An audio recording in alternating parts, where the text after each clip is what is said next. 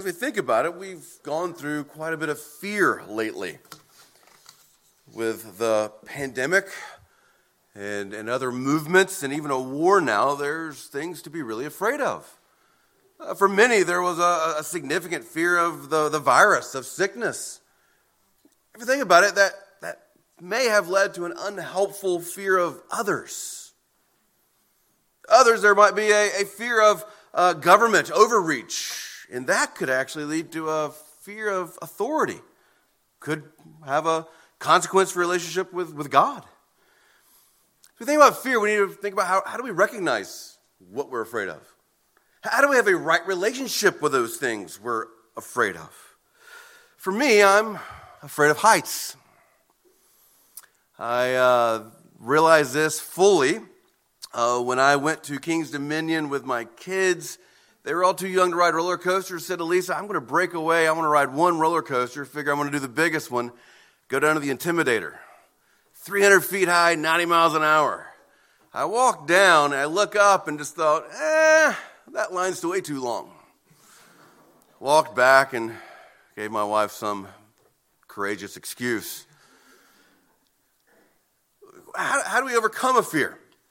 Well, that particular fear was overcome when I went with just Lillian, and she was a little older. She could ride that roller coaster, and she wanted to ride that roller coaster. And I had to decide am I going to let my fear of heights control me, or my fear that my daughter would think I'm a coward? I got on that roller coaster, and it thankfully it doesn't tick up slowly. That thing shoots up, but if it got stuck, I would have cried like a baby. This morning, what, what are we afraid of? How do we, how do we recognize these fears? How do we have a right relationship? There's, there's right fear, there's wrong fear, there's, there's numerous things we're really terrified of. This morning, we're going to see Jesus give instruction about things that are really frightening, about how to have a right fear. Uh, the, the first third of the text, verses 1, uh, 2, and 3, really, it's a, it's a fear of being found out a fear of being found out. Uh, the, the, second is, is, is recognizing we should fear God, not man. There's a disciplined fear. And then lastly, a fear would we profess Christ when forced? Uh, we see here three instructions of Jesus the, the headings private devotion, disciplined fear, public courage. Private devotion, disciplined fear, public courage. Uh, Jesus is giving us instructions for what he expects of us who believe in him. Uh, the setting, verse 1, and, and, and uh, is very clear. In the meantime, he's, he's left maybe the most awkward dinner uh, Jesus had. Uh, the, he, he was invited in with uh, the Pharisees. There's regularly some kind of conflict. Uh, the Pharisees start judging him in their own thoughts because he is uh, not washing his hands before eating. Uh, he then gives them the woes, and it's, it's, it's just very awkward. He, he's now moved on. They are outside of that home, but uh, while, while there's a transition in the setting, we, we do want to keep that, that in mind because the Pharisees come back up. Notice the Pharisees, the, the way that dinner ended, they want to trick Jesus. They want to find a way to, to, to, to, to accuse Jesus. Whereas the crowds, they're, they're trampling one another. There's a way in which the crowds are, are growing and, and Jesus is becoming more popular. But notice that very last line he speaks to his disciples first. There, there's a way in which Jesus' attention is zeroed in on his disciples those who profess him, those who would want to follow him, those who want to hear from him. And here we have our three basic teachings. I believe if we think about this with the crowds piling up over and over again in the Gospels, Jesus will see the crowds are growing, they're increasing, and Jesus then makes the teaching even harder. Jesus was not an easy believism kind of guy. There's a sense in which when the crowds would start to grow, he would make the teaching even more clear. He would raise the bar. Here, let's look at these three particular teachings. First, private devotion is in view. And the first is a warning beware. Uh, we're, we're going to start with a, a warning for the disciples beware of the leaven of the Pharisees, which is hypocrisy. Leaven's yeast. It's what you would put into a, a, a, baked item, bread, to, to make it rise. And when you put leaven in something, it, it, it affects the whole loaf. The whole idea of leaven is that if, it, if, it, if it's in there, it's, it's going to make everything changed. It's, a, it's, it's, it's like a, a, it's invasive. Now, it's the leaven of the Pharisees. Jesus wants his disciples to not be like the Pharisees or their disciples. It's, it's funny, I had a really great conversation with a, a young man. We were looking at another passage in Mark that had to do with Pharisees, and he had a hard time understanding, but the Pharisees, they're so committed to God. The, the Pharisees, they really loved God. The Pharisees were very committed to, to worshiping God, but he, he couldn't understand they're worshiping the wrong God the wrong way. See, the leaven of the Pharisees is dangerous because it's a religious lie. That's what we're really thinking about here. Be, beware of the kind of religious uh, falsehood, the, the religious commitment that the Pharisees had. Now, the Pharisees, they're known for many things. Uh, the Pharisees, to be very clear, as we said last week, they are the conservatives of the day. They're the ones who want to uphold the law of God. They want to make sure they're upholding the law of God with traditions. And in the meantime, they kind of get their, well, they don't kind of, they get their traditions confused with what God's commands are. The specific leaven here is hypocrisy. Hypocrisy. Hypocrisy means you're a, a, a pretender, you're, faking it. There's a way in which you're presenting yourself on the outside which isn't true on the inside. We can go back to chapter 11 at that awkward dinner where Jesus really ratcheted the tension in verse 39. You wash the outside of the cup, but not the inside of the cup. The Pharisees, they, they really held to their traditions. And if, later you could look at a passage that makes this really clear Mark 7. Jesus says three things, all the, the one thing, but, but in three different ways. He, he accuses the Pharisees of leaving the commandments of God for the traditions of men. Verse 9 of Mark 7, they reject God's commandments for their tradition. And then verse 13, they make void the word of God for their tradition. Instead of using tradition to, to, to protect the word of God or to uphold the word of God or to practice it, which is fine, they actually reject God's word for their own traditions. Here there is a warning hypocrisy, pretending publicly, a, a religion that is in no way practiced privately. Now, this is dangerous for us because we, we could be like the Pharisee who looks at the tax collector and says, Thank God I'm not like that person. We could think about this text and look at it and say, Well, thank God I'm not like a Pharisee, where we really want to think, Are there ways in which I am like a Pharisee? We don't want to be too dismissive today. The main focus is Hypocrisy is, is mask wearing, it's pretending.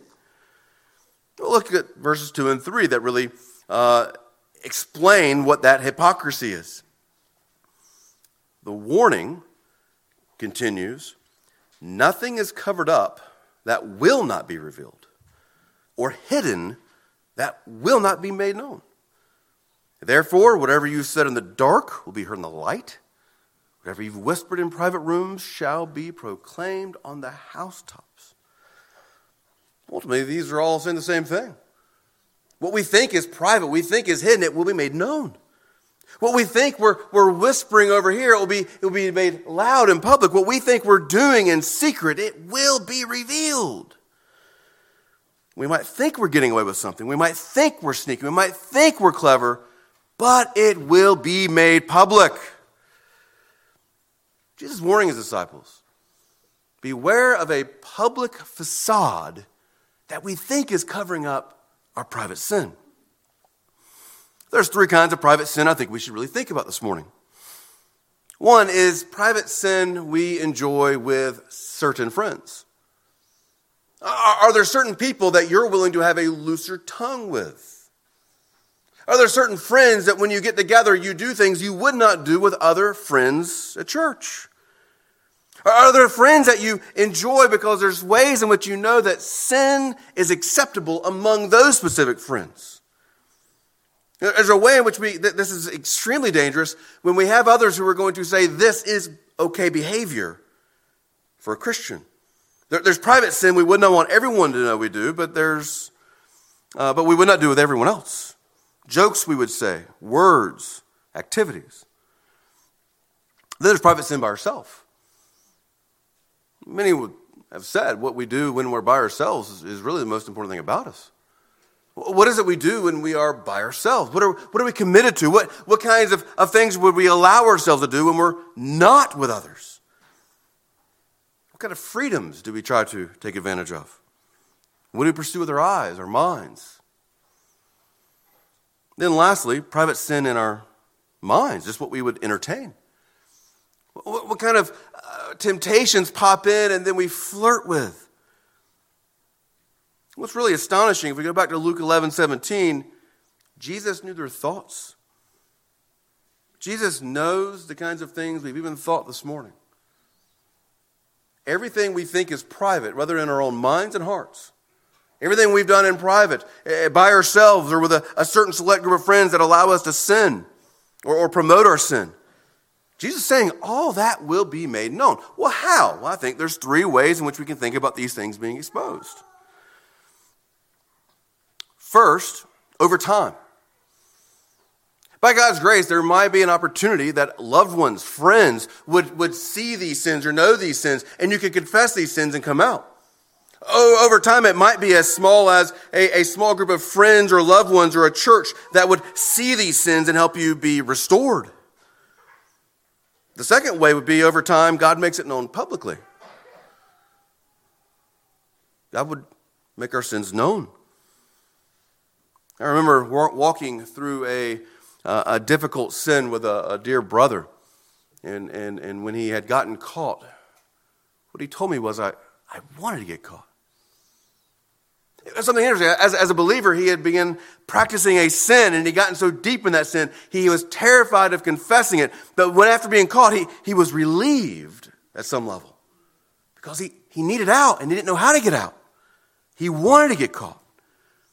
The, the, the, key lie that we believe that, that is that we can control sin. But Jesus makes it very clear in John 10 if you choose sin, you're choosing a master, not a servant.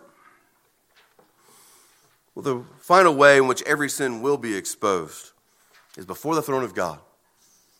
There's nothing hidden from God. There's nothing hidden from God. Everything we think we're doing cleverly in private we will stand before God and we will give an account. There's nowhere to hide in that last day. He knows our sin better than we do. It will be clear, we will be speechless. Now, hear the amazing truth about the gospel God knows our every sin and still set his love upon us.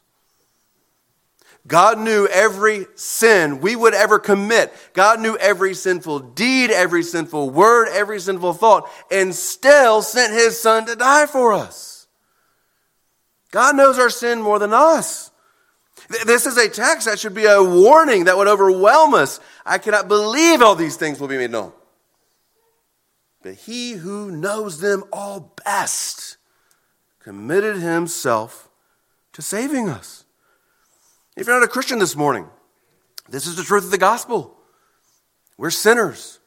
We rebelled against God. We will stand before Him and have to give an account. And the only way not to give our own account and suffer for our own sins is to believe in Jesus who died and suffered for us. This coming Friday, we have a special service to meditate upon the cross, where because our sin should cause God's wrath to fall fully on us, He sent His own Son to be a substitute, to, to stand in our place and suffer in our place so that all of God's wrath is poured out on him so that we can be fully forgiven.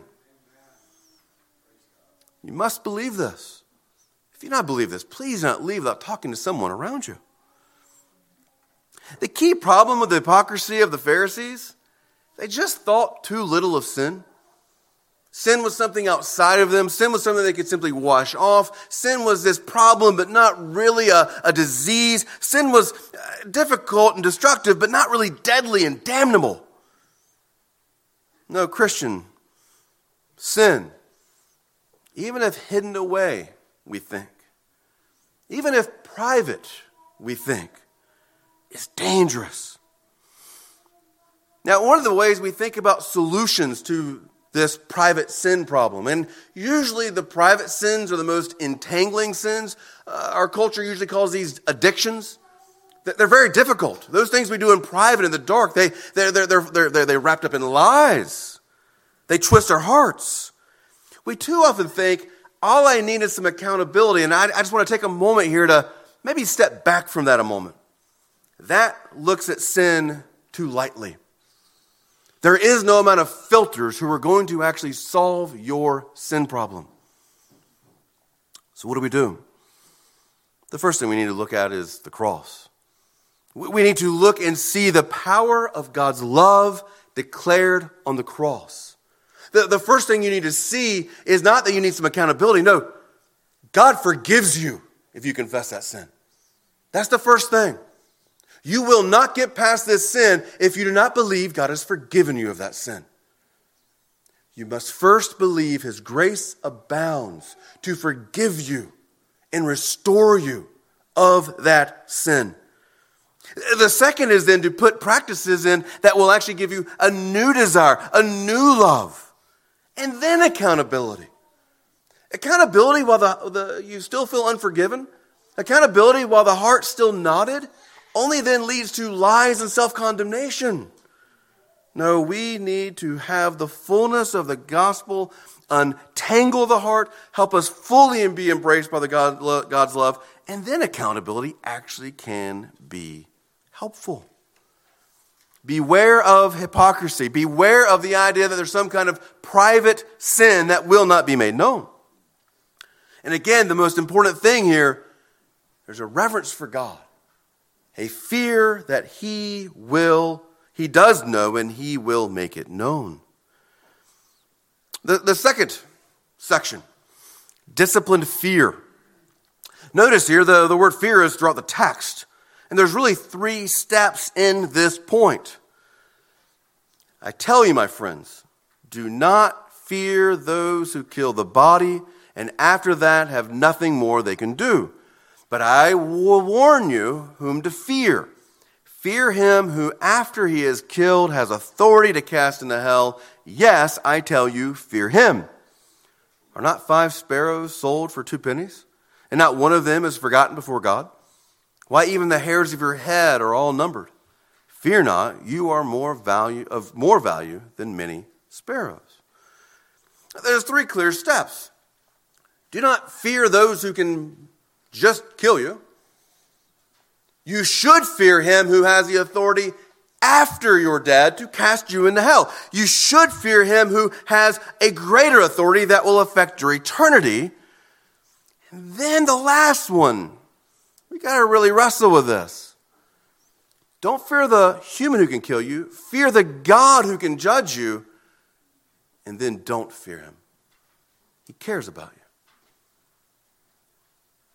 Let's look at these first two together. Here, this is that, let's identify fear, let's redirect that fear. Okay, there's that real temporary fear. There are those who would try to kill Christians. There are those who are going to persecute Christians. Do not fear those who kill the body. There are going to be attacks, and there have been many attacks on Christians that attack the body. They can cut off arms. The Roman government did this. Many other nations are doing it now. It's a temporary material, physical danger. There are real fears in the world right now. There's atrocity, atrocities happening in war. Uh, a dean of a seminary in Ukraine was, was shot uh, in the back this past, well, we we, the body was found this past week. A, a, a, a, brother in Christ, a faithful teacher of God's truth, murdered. There's many who are, are killing innocents, uh, infants. There, there, there, there's many things that humans are doing against fellow image bearers that are terrifying.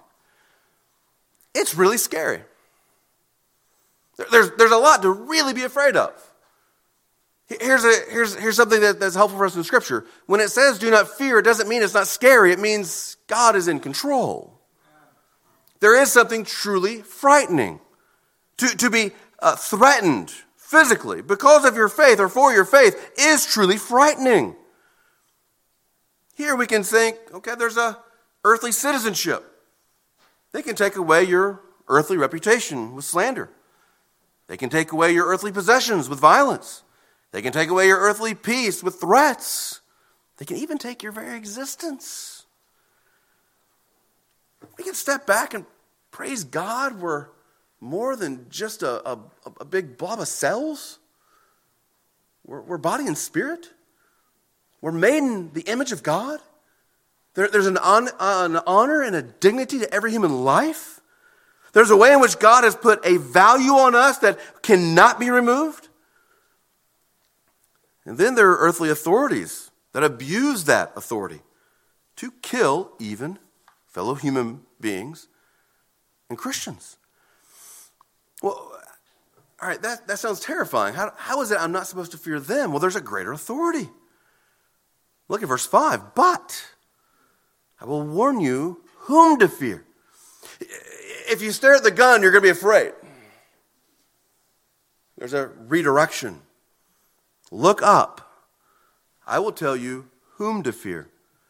Fear him who, after you've been killed, after he has killed his authority to cast you into hell. And to make sure we understand it, yes, I tell you, fear him. He's speaking of God. Now, hell is an important concept. Jesus talks about hell throughout all the Gospels. It's one of the key words he actually uses. It's something we don't have to think about or talk about. Jesus talks about it. We need to talk about it. Hell is described in Scripture in metaphors. There's no way for us to truly describe hell with our words in the same way that there's no way to truly describe heaven with our words. Hell is described as gnashing of teeth, an eternal flame where the worm continues to devour. Hell is a, a place where God's judgment is always, constantly, fully felt. Now, we live in an age right now where there's grace. Every human being does not feel the fullness of God's judgment right now who's walking on earth. That doesn't mean God's judgment isn't real. Hell isn't a place void of God. It, it, it's not where Satan's an MC of some kind of party. No, hell is where our sin comes into full contact with God's glory and is fully felt in judgment. There, there's a great grace right now that sinners do not feel the full weight of judgment.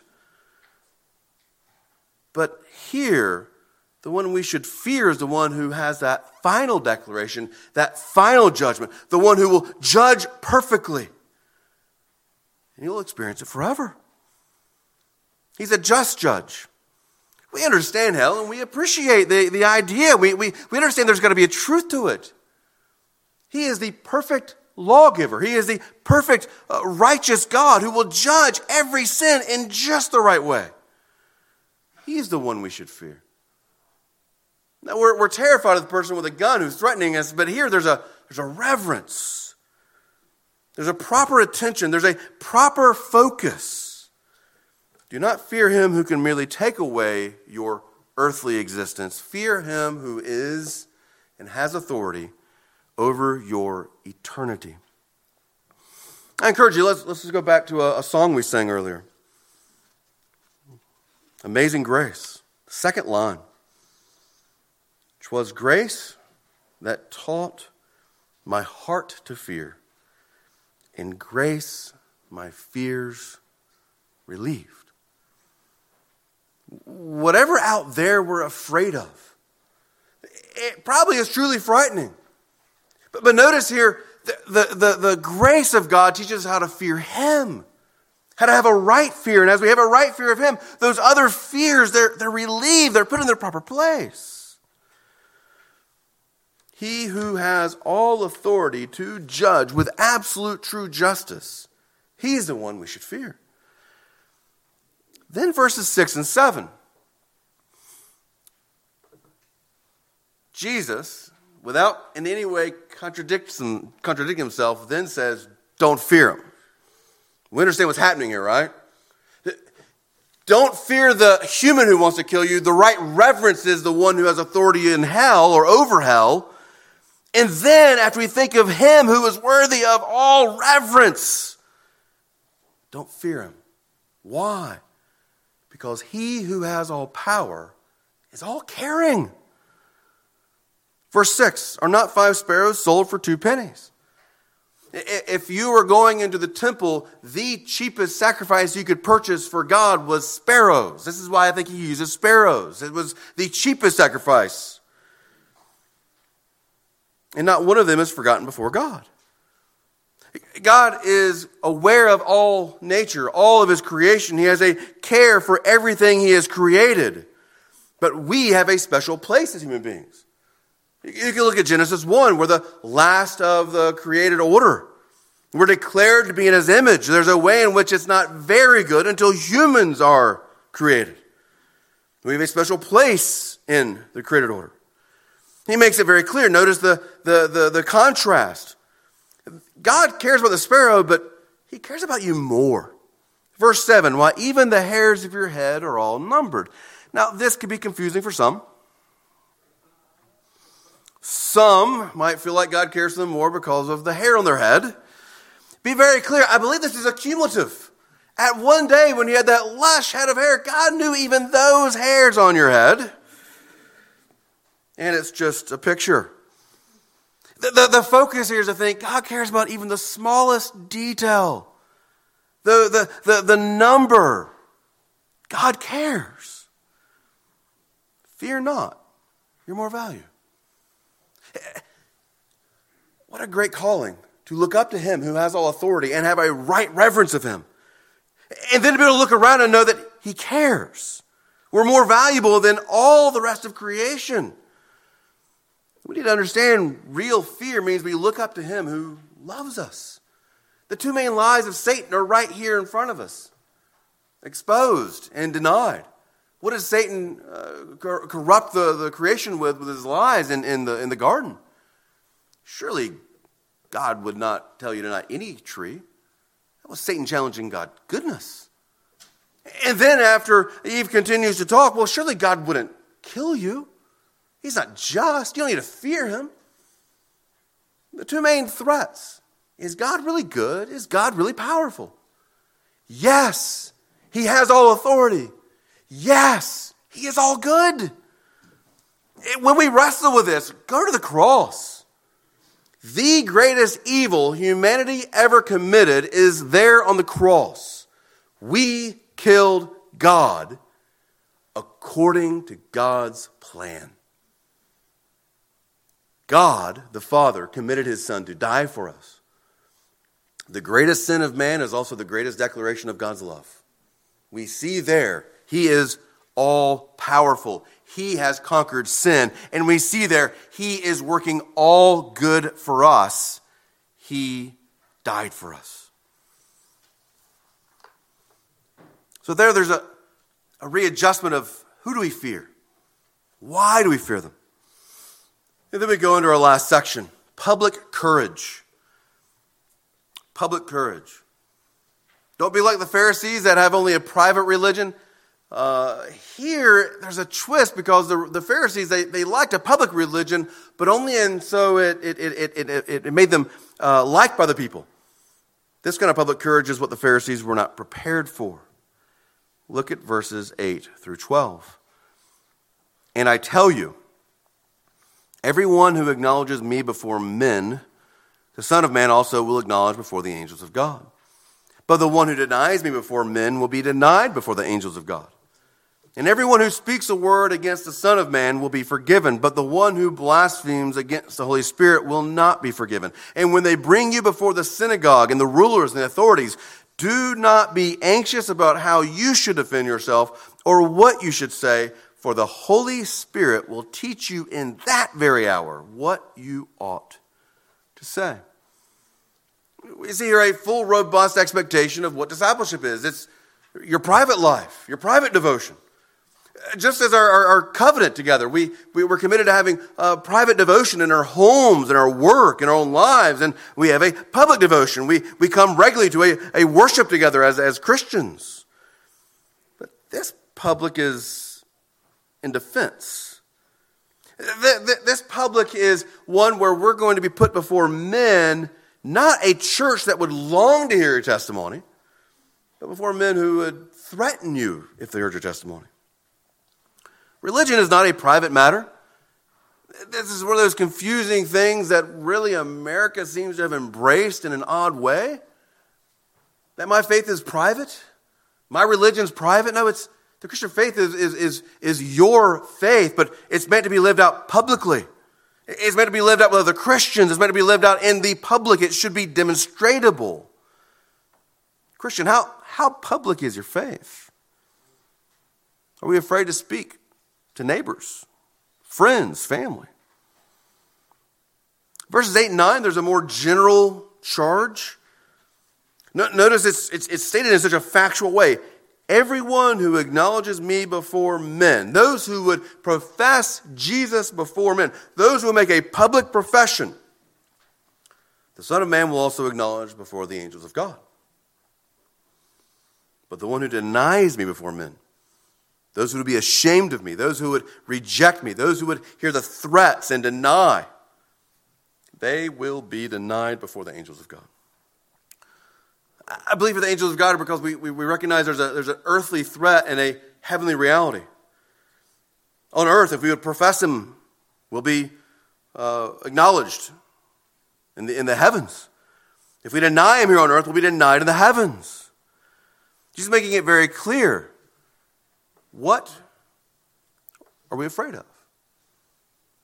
Are we more afraid of how we might be treated or looked at because we profess Christ?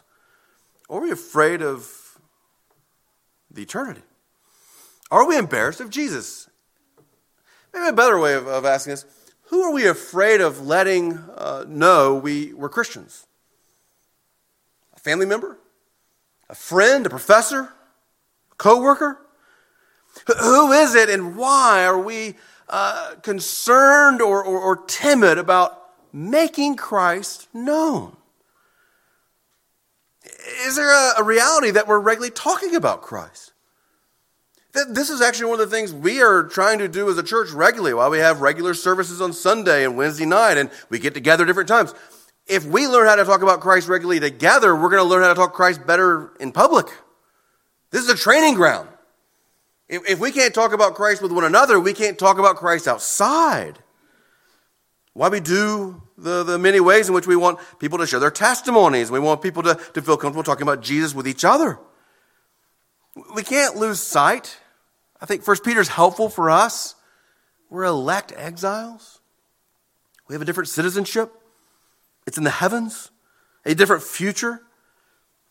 Are we willing and are we practicing a public profession of Christ? Now let's look at verse 10. We need to take some time here. This is a challenging concept, a very challenging passage in Scripture. And everyone who speaks a word against the Son of Man will be forgiven. But the one who blasphemes against the Holy Spirit will not be forgiven. I say this is challenging. Let me be very clear hell isn't challenging. A just God punishing all sins that isn't hard to wrap our heads around, right? Right? Okay. So, so, so to have a, a just God who's going to punish sin, that just makes sense to us. To have an all loving God who would forgive every sin, that actually gets more complicated because there's a sense, well, what if it's sin, there, there needs to be a payment. This puts in a whole nother layer where there's one sin that won't be forgiven, which should make us ask, what is that sin? This is significant. Everyone who speaks a word against the Son of Man will be forgiven. We can praise God and just go back even to the Gospels. Peter was warned, You'll deny me three times. Peter said, Nah, not me. But that very moment, denied before a, a little girl and a Roman soldier the cock crowed. There, there's a way in which it's so sweet. After the resurrection, Jesus says, Go tell the disciples. And Peter, he's restored. Jesus denied, or Peter denied Jesus publicly, privately, in fear. He spoke a word against Jesus, but he was forgiven. Paul himself persecuted Christ, the church. He was forgiven. But here there's a very significant declaration blaspheming the Holy Spirit. First, we have to define blasphemy. That's misrepresenting God. That's speaking a truth against God that misrepresents God. A little side note, a significant one. If you can blaspheme the Holy Spirit, that means the Holy Spirit's God. If you can blaspheme, blasphemy is something you do against God. If you can blaspheme the Spirit, the, the Holy Spirit is, is God. If you blaspheme the Spirit, it, it will not be forgiven. This causes Christians anxiety. Have I blasphemed the Spirit? How is it you can blaspheme the Spirit but, but not, not, not, not, not be guilty of, of, of Christ? The other context, Mark 3, Matthew 12, are what we saw recently. When others accused Jesus of doing his work with the power of Satan. And so many have concluded the blasphemy of the Spirit is when you give Satan credit for the Spirit's doing. That seems to be a logical connection. That is not our context. So, so what does it mean here? Here, we need to remember it. This is in between a passage where disciples are acknowledging Jesus before men, and specifically, Jesus is acknowledged before men according to the Holy Spirit.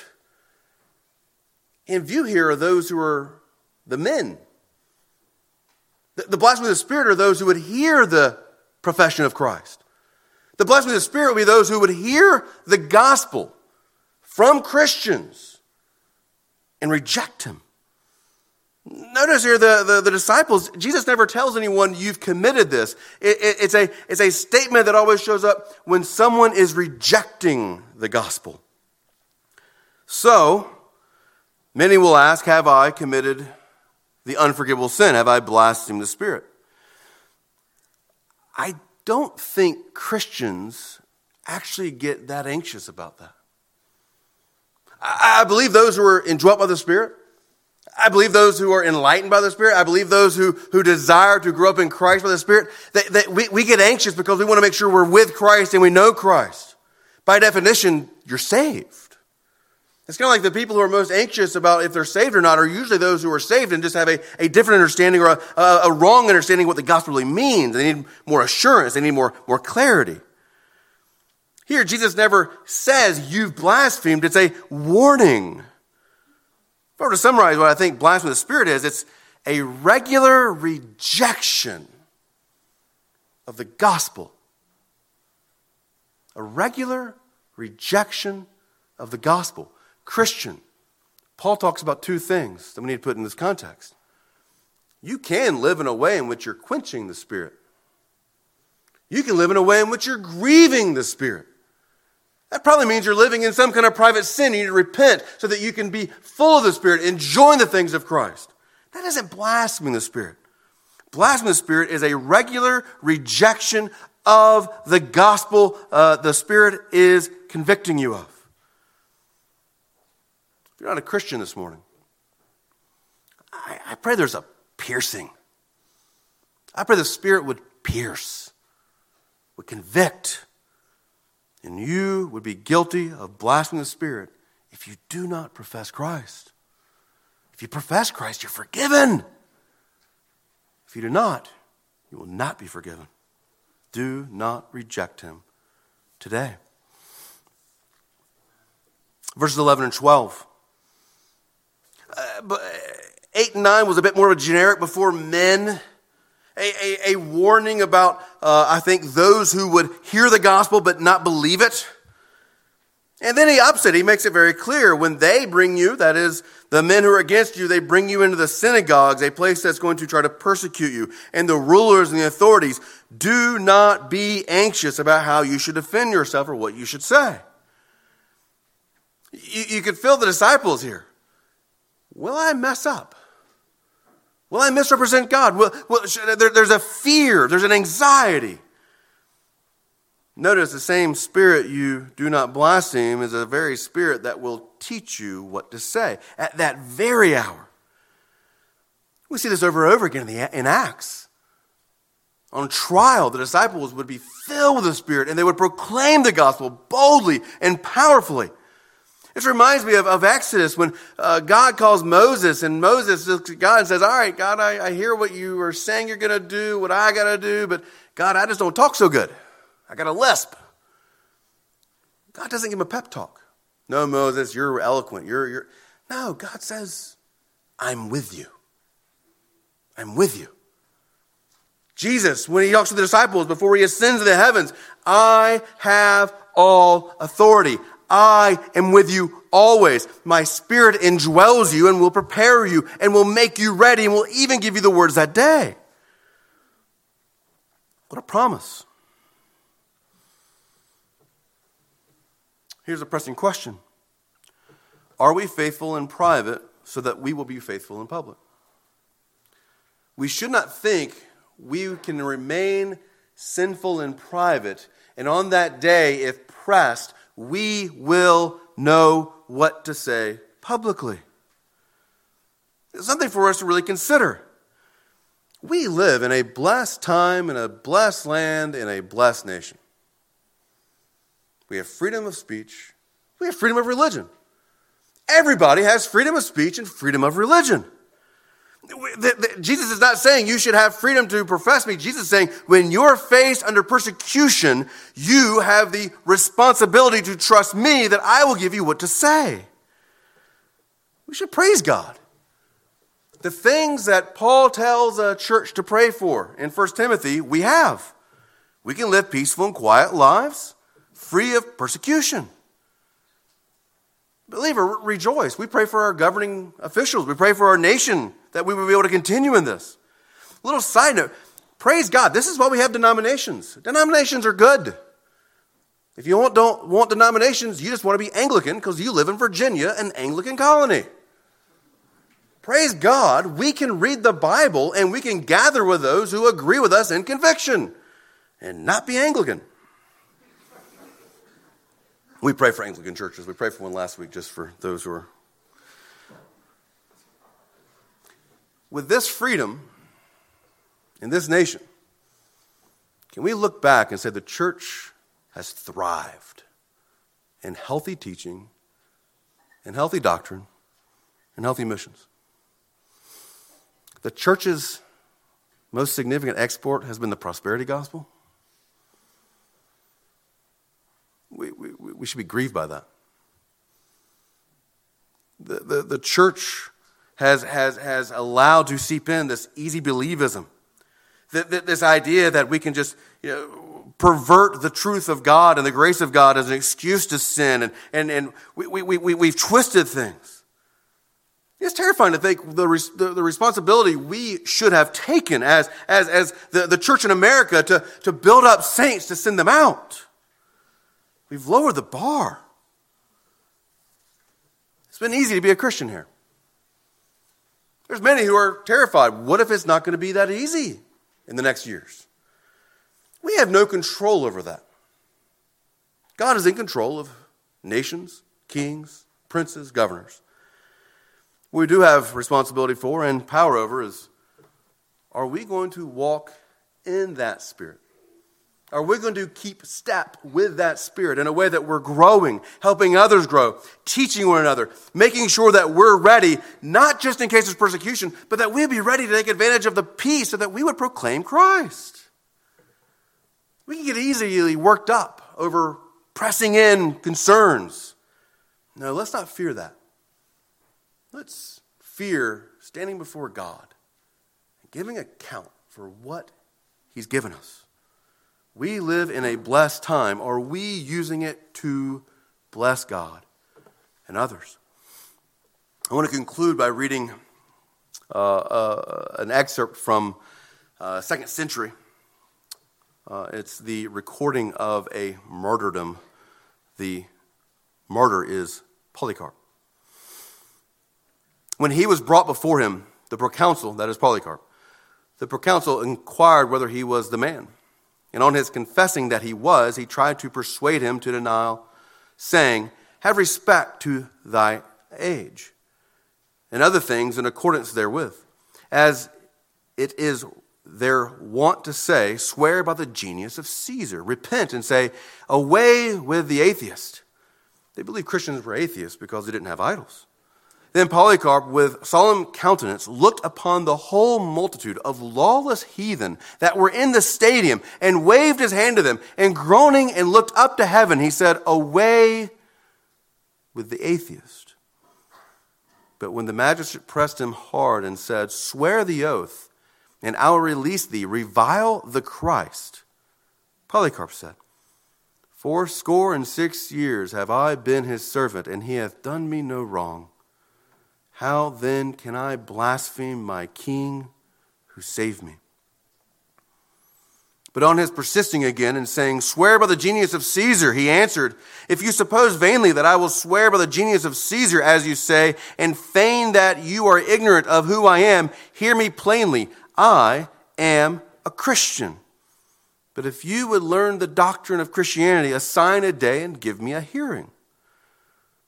The council said, Prevail upon the people but Polycarp said, As for yourself, I should have held you worthy of discourse, for we have been taught to render as is meet to princes and authorities appointed by God such honor as does us no harm. But as for these, I do not hold them worthy, for I should defend myself before them. Whereupon the proconsul said, I have wild beasts here, and I will throw you to them, except you repent. But Polycarp said, Call for them. For the repentance from better to worse is a change not permitted to us, but it is a noble thing to change from wickedness to righteousness. Then he said to him again, I will cause you to be consumed by fire if you despise the wild beast, unless you repent. But Polycarp said, You threaten that fire which burns for a season, and after a little while is quenched, for you are ignorant of the fire of the future judgment and eternal punishment, which is reserved for the ungodly but why do you delay? Come, do what you will.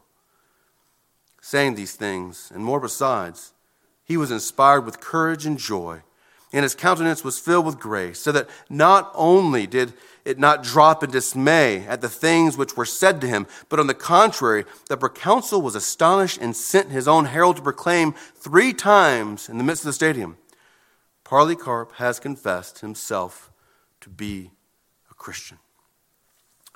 Brothers and sisters, we read such things to be encouraged. What a promise to fill. The Holy Spirit gave him the words to say. May we pray that we would have that courageous faith. Will you pray with me?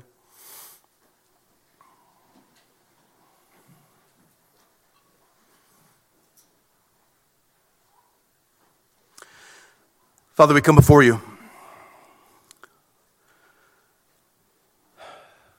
Thank you, Father, that you've not left us alone in this terrifying world of wars and rumors of wars, with threats, with violence, with famine, disease. Most of all, Lord, the sin that resides within our very souls and hearts and minds. Thank you, Father, that you've promised salvation.